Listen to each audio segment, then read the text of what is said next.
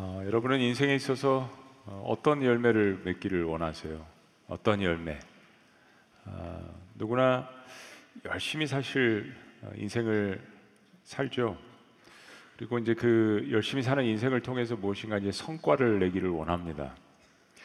뭐 돈을 버는 것도 그렇고 또 성공을 향한 것도 그렇습니다.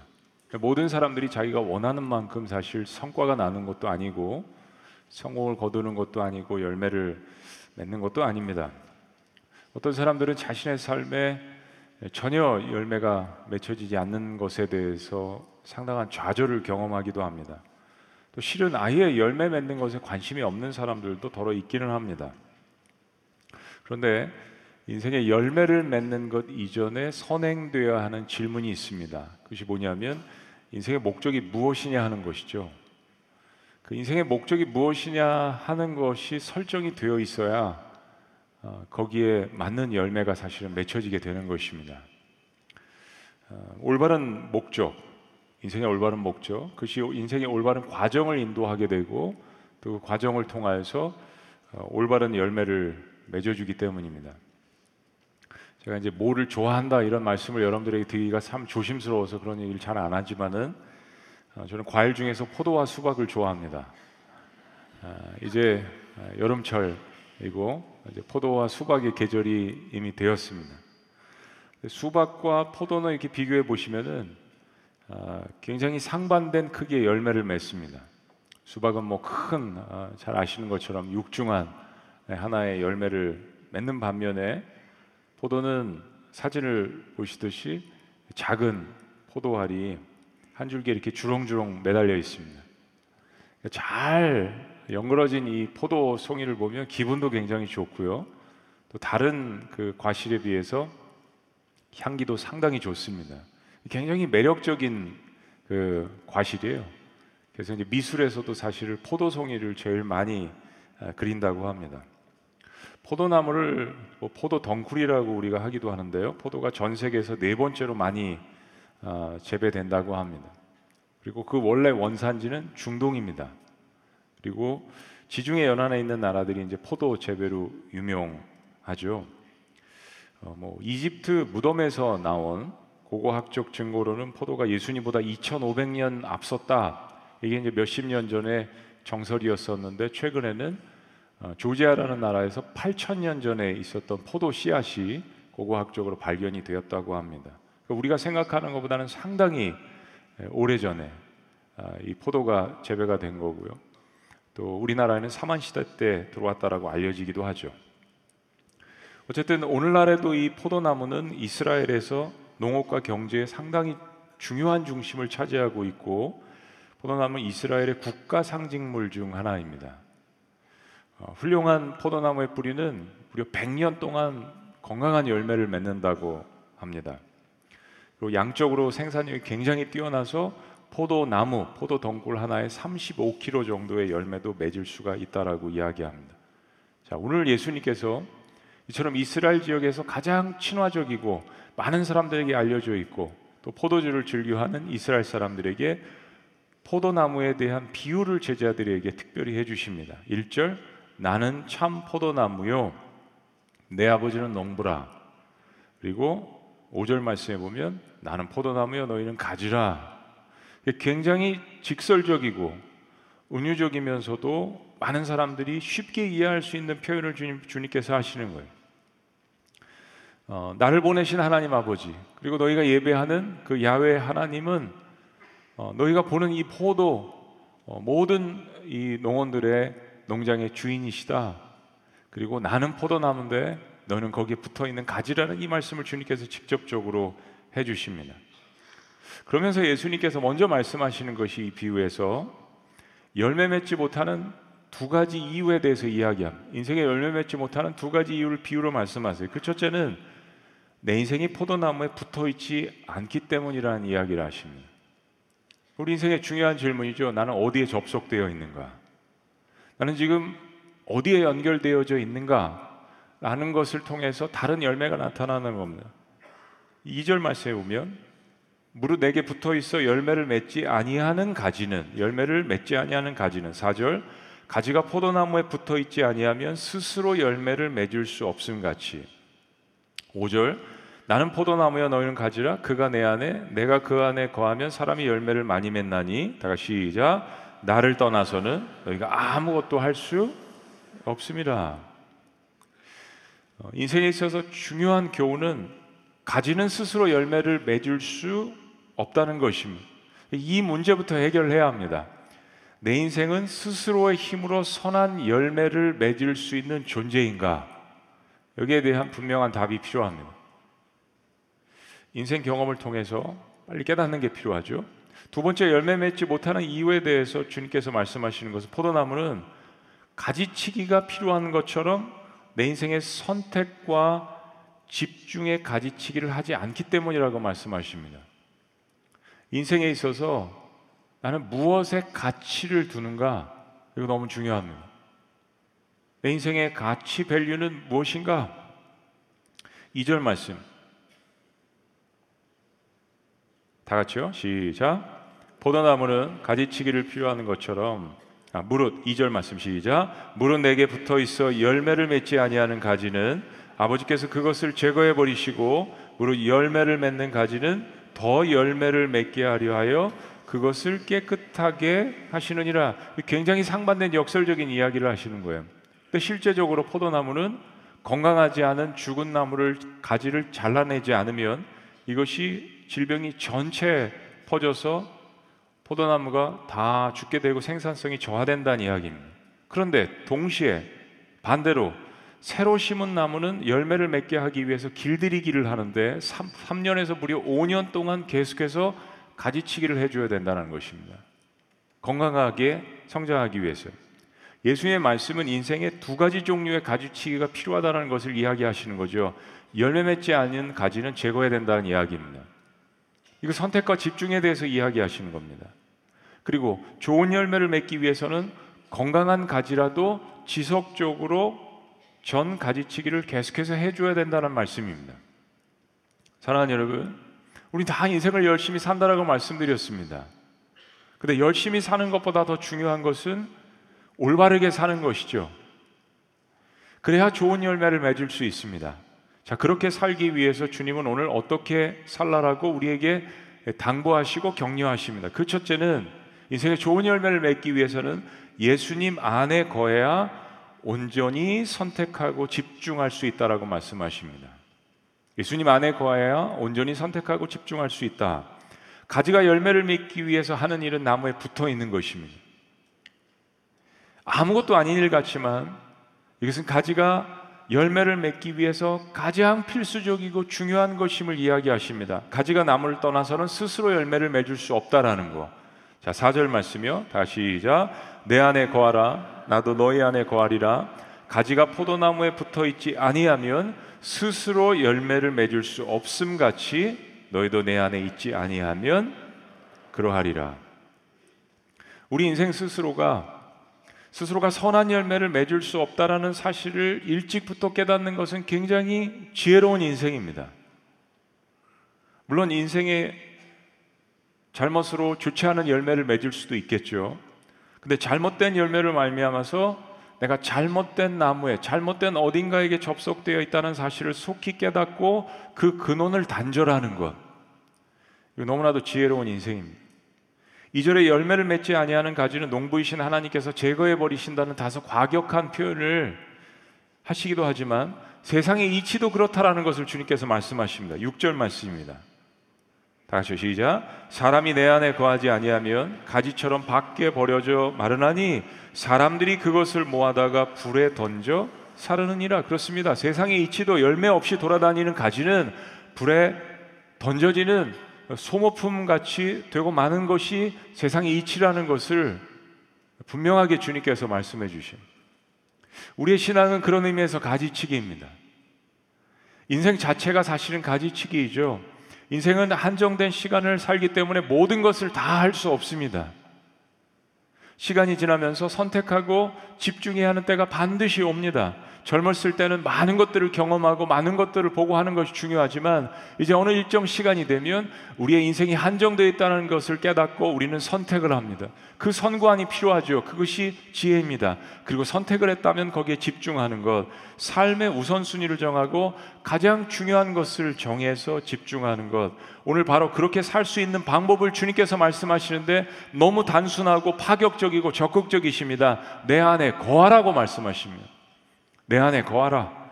그리고 나도 너희 안에 거하리라는 이 말씀입니다. 사실 이 말씀은 우리를 향하신 모든 인간을 향하신 예수 그리스도의 프로포즈이십니다. 예수님께서 우리의 삶의 한복판에 거하시겠다라고 들어오시겠다라고 말씀하십니다. 우리가 이 인생 가운데 아무리 노력해도 이룰 수 없는 것들을 주님께서는 이루시겠다라고 이룰 수 있다라고 말씀하십니다. 더 파격적인 말씀이죠. 우리가 상상하지 못했던 말씀입니다. 7절 말씀입니다. 아셔 시작. 너희가 내 안에 거하고 내 말이 너희 안에 거하면 무엇이든지 원하는 대로 구하라 그리하면 이루리라. 저는 처음에 요한복음 말씀을 청년 때 접하면서 이 말씀을 여러 번 읽어보면서 이 말씀이 너무 충격적이었습니다. 사실 지구촌 교회 부임해서 2019년에 향수 예배를 하면서 마지막 설교 세 편을 요한복음 15장 7절을 강의하는데 쏟아부었습니다. 기도에 관해서 특별히 이 말씀을 깊이 보았죠. 너희가 내 안에 거하고 내 말이 너희 안에 거면 무엇이든지 원하는 대로 구하라 그리하면 이루리라 마치 주님이 우리의 종이 되셔서 하시는 말씀처럼 너무 파격적인 말씀입니다. 근데 인생의 이런 비결은 이렇게 열매 맺는 비결은 우리가 주님 안에 거하고 그리고 주님께서 하신 말씀이 우리 안에 거하는 거. 반대로 이야기하면 우리가 주님 말씀에 사로잡히는 거. 사랑하는 여러분, 가지가 도대체 어디 가서 그 영양분을 공급받겠습니까?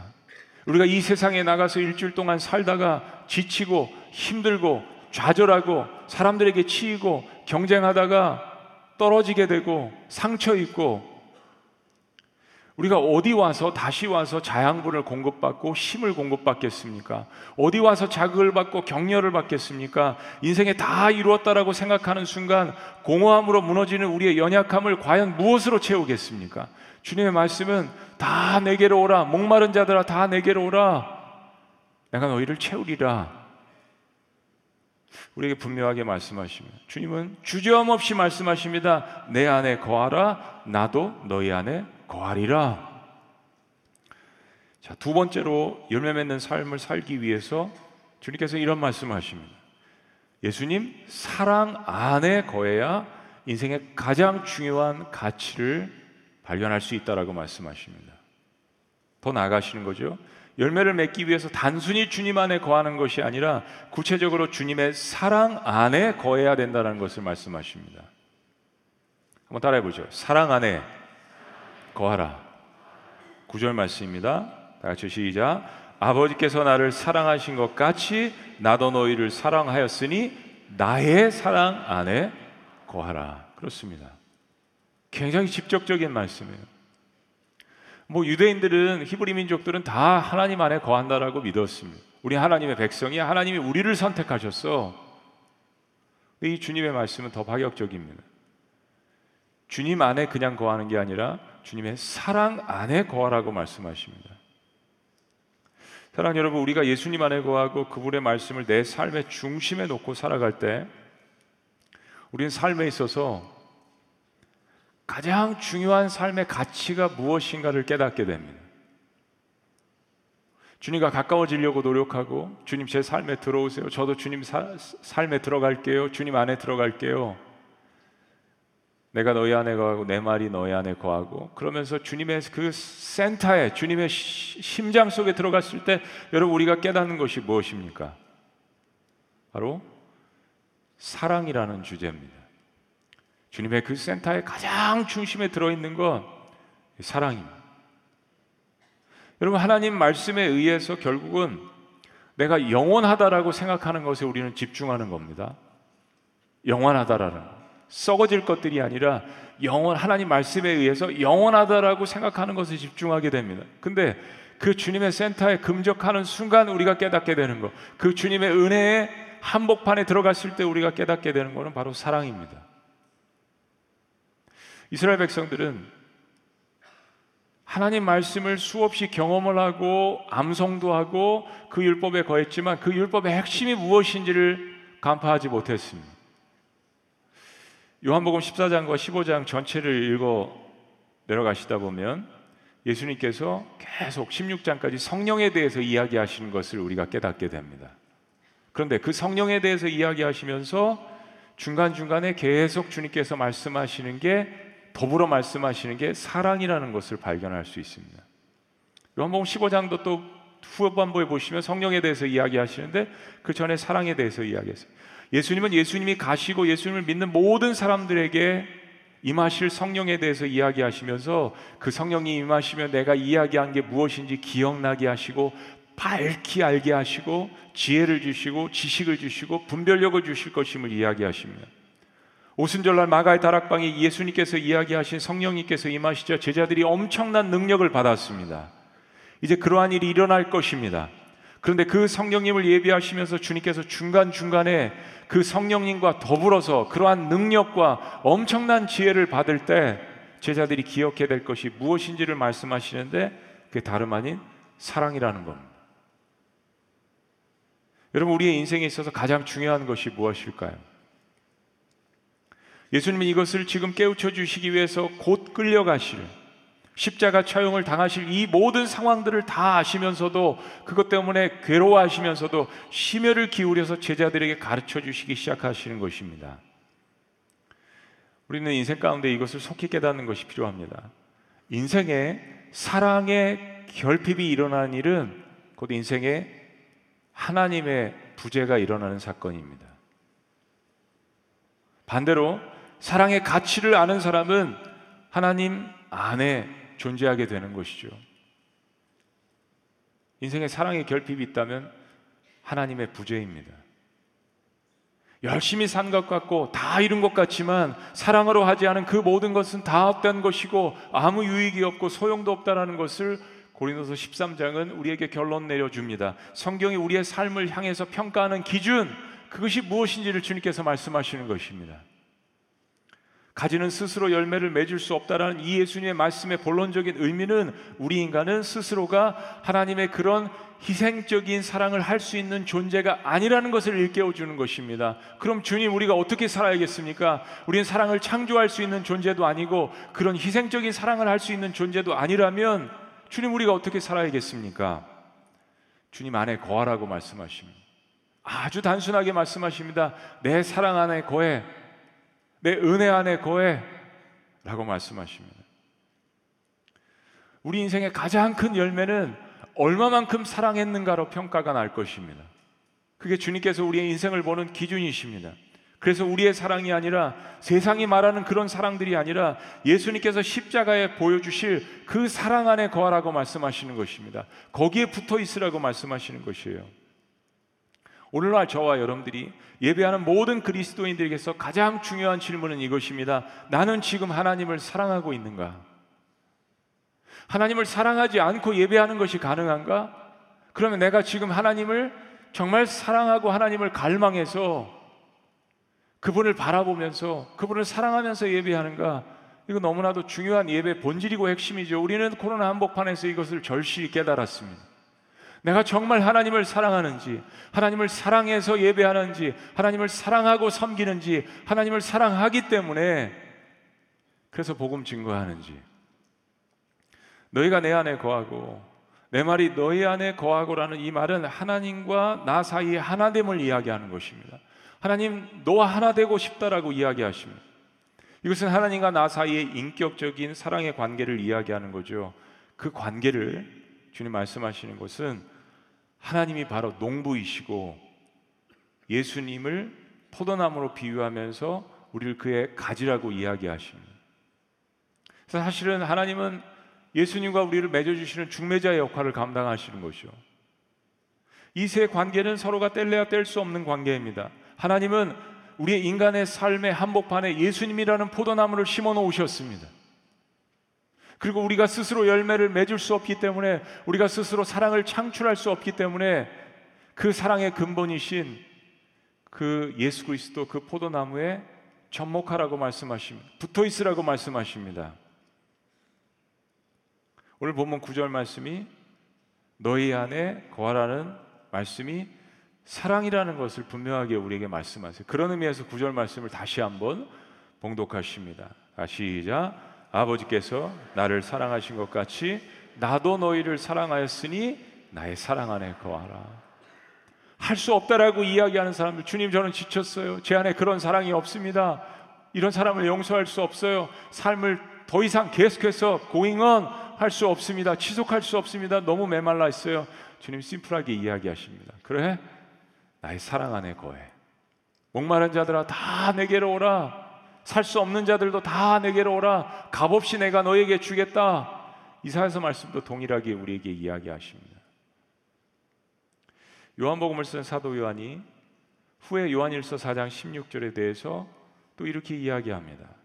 하나님이 우리를 사랑하시는 사랑을 우리가 알고 믿었노니 하나님은 사랑이시라. 다 같이 시작. 사랑 안에 거하는 자는 하나님 안에 거하고 하나님도 그 안에 거하시느니라. 사랑 안에 거하는 자는 사랑 안에 거하는 자는 여러분 우리 이 질문 많이 합니다. 어떻게 하나님의 뜻을 알 수 있을까요? 저 하나님의 뜻을 알고 싶어요. 그러나 예수 그리스도께서 단순하게 이야기하십니다. 사랑할 때 하나님의 뜻을 알 수 있다라고 이야기합니다. 사랑의 관계를 해보신 분들은 알 거 아니에요. 그 사람 마음속에 뭐가 들어있는지 알아요. 그리고 그 뜻을 발견하고 그 뜻을 존중하게 되어 있습니다. 보이지 않는 일도 사랑하면 보이게 되어 있습니다. 왜 다른 사람들은 못 보는데 내가 사랑하는 자녀의 그 가능성은 보게 되죠? 사랑하기 때문에 보이게 되는 것입니다. 누구도 보지 않았던 그 가능성을 어떤 누구도 인정해 주지 않았던 제자들을 주님께서 부르셔서 그 가능성을 보셨습니다. 겨자씨만한 그 가능성도 사랑하시기 때문에 보셨습니다. 사랑하면 거기에 미치게 되어 있고요.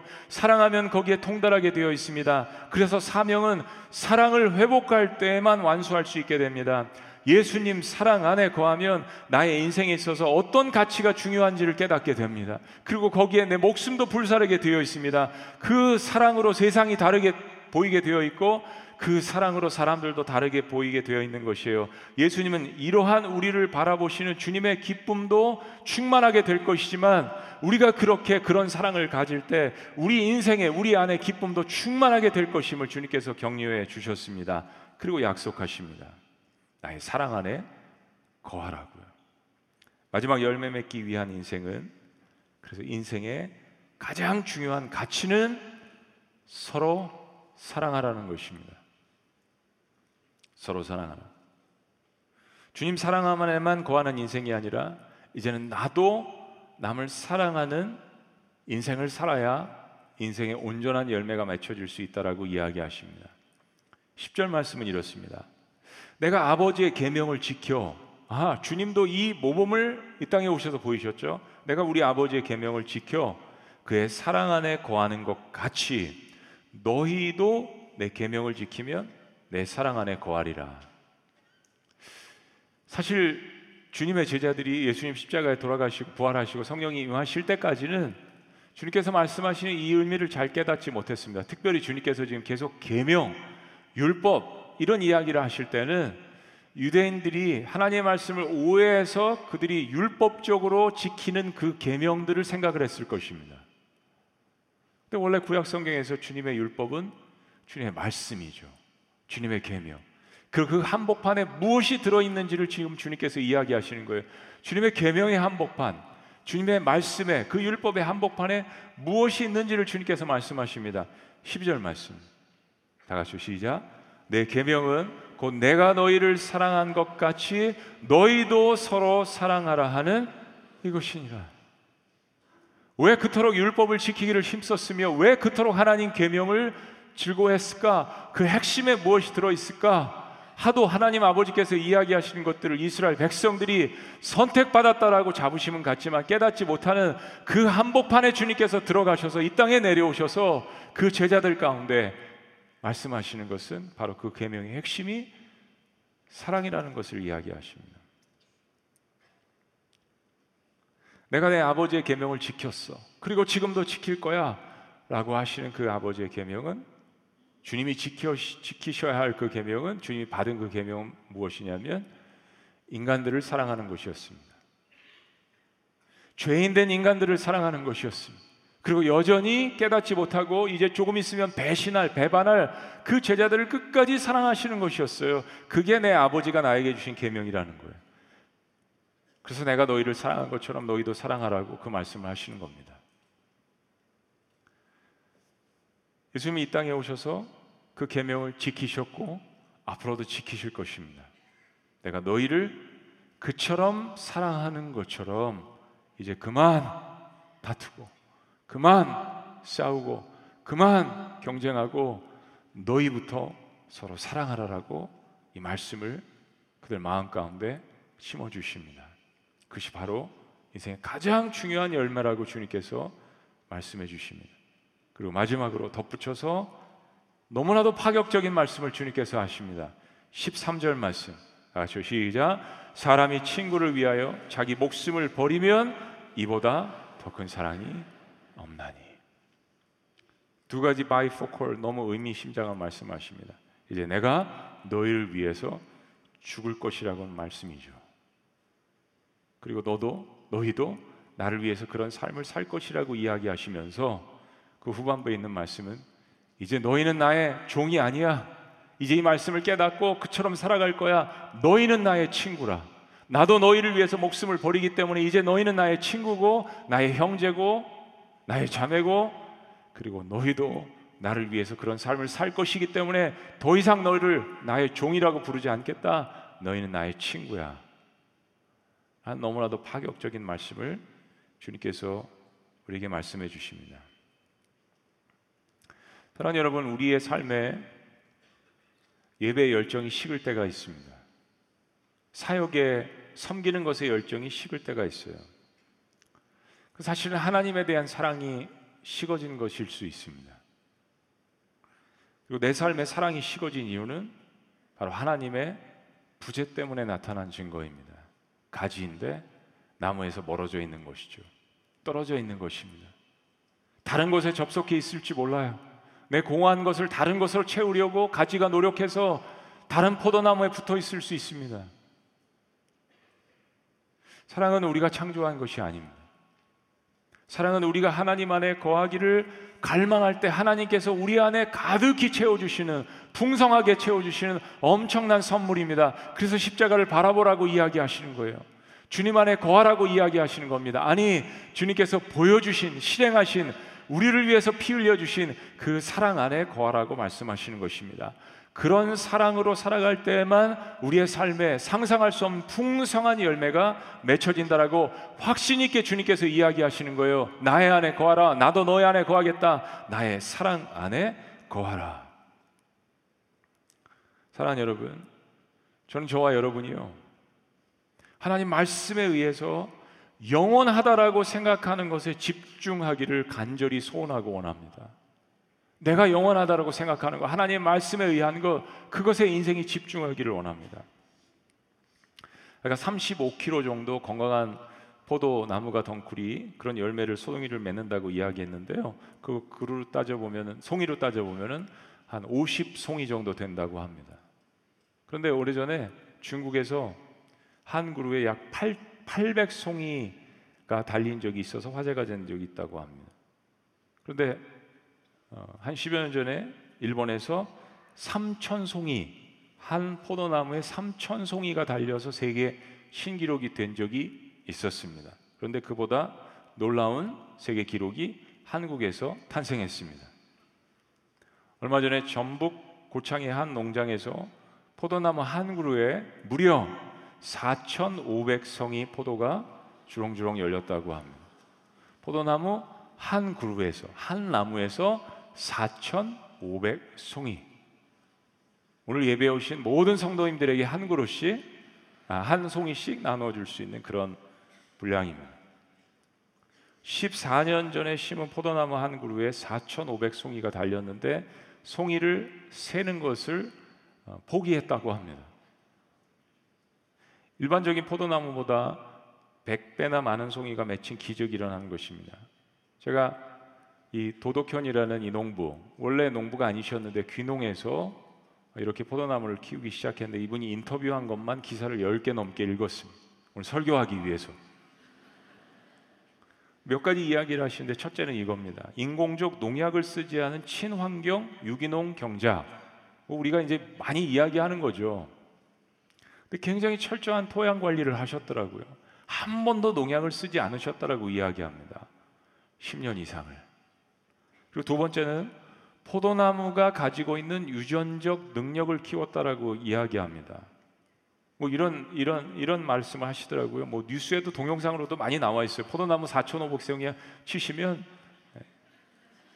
이런 이야기.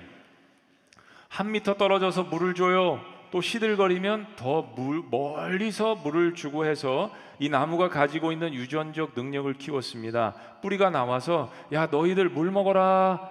내가 갖다 주지 않겠다. 1미터나 간다. 어려서부터 이렇게 교육을 시켰습니다. 말을 걸고 따라와서 자생적으로 여러분 말씀드린 것처럼 포도나무의 원산지는 중동이라고 말씀드렸습니다. 물이 척박한 가뭄이 있는 그런 데서 원산지에 나온 이 포도나무의 원래 이 DNA를 끄집어낸 거죠. 굉장히 탁월한 농부입니다.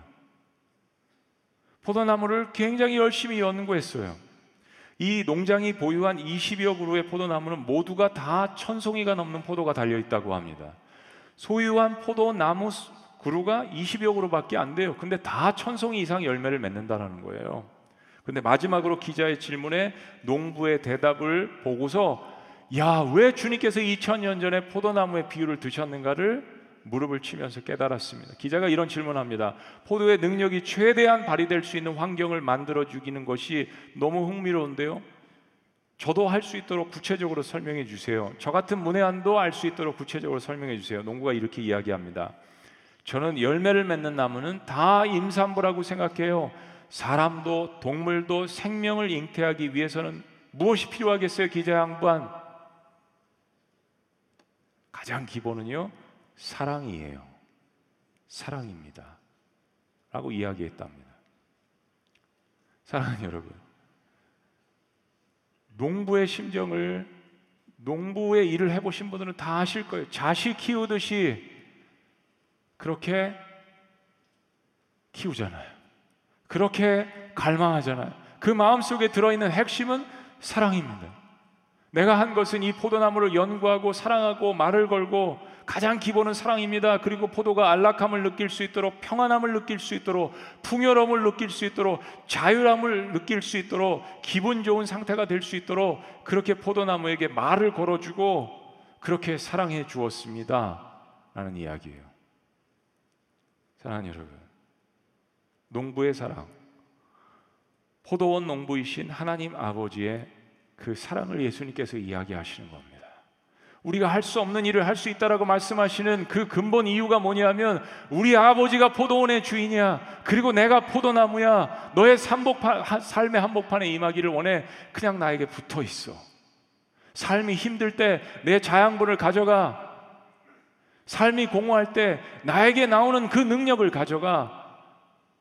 라고 주님께서 말씀하시는 사랑의 프로포즈이십니다. 내가 너희 안에 거하고 내 말이 너희 안에 거하면 무엇이든지 원하는 대로 구하라. 그리하면 내가 이루리라. 이 놀라운 말씀을 통하여서 여러분 삶 가운데 관계가 회복되며 하나님께 예배하는 것이 기쁨이 충만하며 여러분의 모든 삶 가운데 주님께서 주시는 놀라운 능력을 가져다가 하나님께서 말씀하시는 그 사명을 이루실 때 여러분 삶의 기쁨이 충만하며 그것을 통하여서 영광 받으시는 하나님의 기쁨도 충만하시기를 주의 이름으로 축원합니다. 기도하시겠습니다.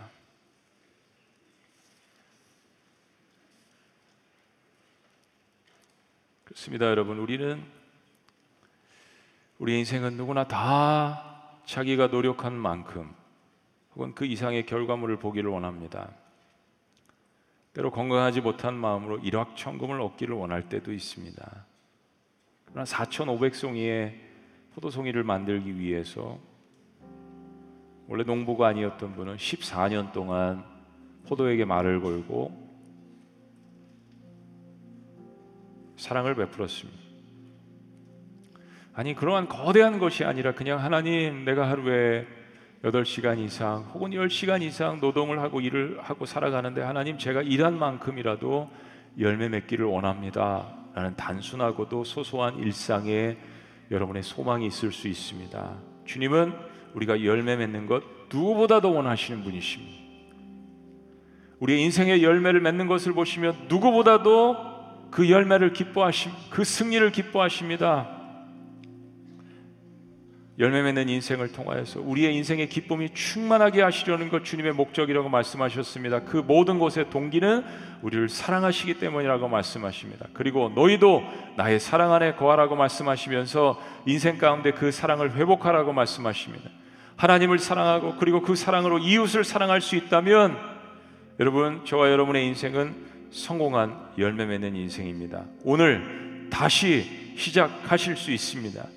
나의 사랑 안에 거하라 나의 안에 거하라라는 말씀하시는 주님 그 사랑의 모습이 어떤 것인지 십자가에 달리셔서 그 모든 것을 다 쏟아부시면서 제자들을 위해서 희생하신 그 주님의 놀라운 사랑으로 제자들을 품으시고 만져주시고 깨닫게 하시는 그 놀라운 주님의 사랑을 오늘 우리에게 말씀해 주신 것 너무나도 감사합니다. 하나님 우리가 예배하면서 우리의 삶을 주님 앞에 나아가면서 단순한 고백을 하기를 원합니다. 예수님이 내 삶의 힘이십니다. 예수님께서 나의 기쁨이시며 참 소망이십니다. 주님의 생명이 내 삶의 이유가 될 수 있도록 역사하여 주시옵소서. 이 고백을 통하여서 인생에 다시 일어나는 선한 열매들이 주렁주렁 맺혀지는 놀라운 인생이 다 될 수 있도록 축복하여 주시옵소서. 놀라우신 이름, 우리 인생에 열매를 맺게 하시는 포도나무이신 예수님의 이름으로 기도합나이다. 아멘. 우리 자리에서 다 같이 일어나시겠습니다. 우리 그런 마음으로 주님 앞에 고백합니다. 예수는 내 힘이요 나의 기쁨 내 참소망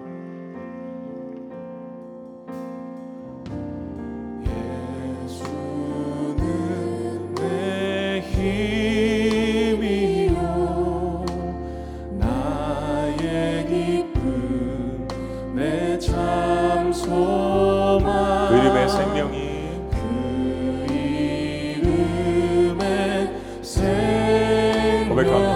내 삶의 이유라. 내 삶의 이유라. 다시 한번 고백합니다. 예수는 내 힘이요.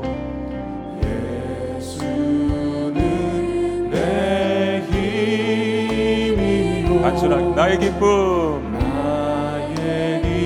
내 참소망. 내 참소망. 그 이름의 생명이 그 이름의 생명이 내 삶의 내 삶의 이유라 우리의 고백입니다. 오직 주만 따라갑니다.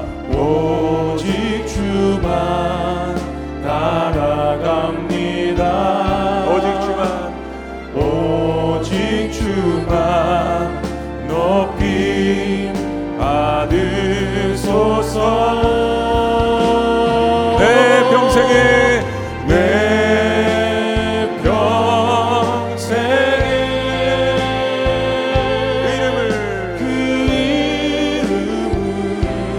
선하심을 그의 선하심을 세상에 세상에 노래합니다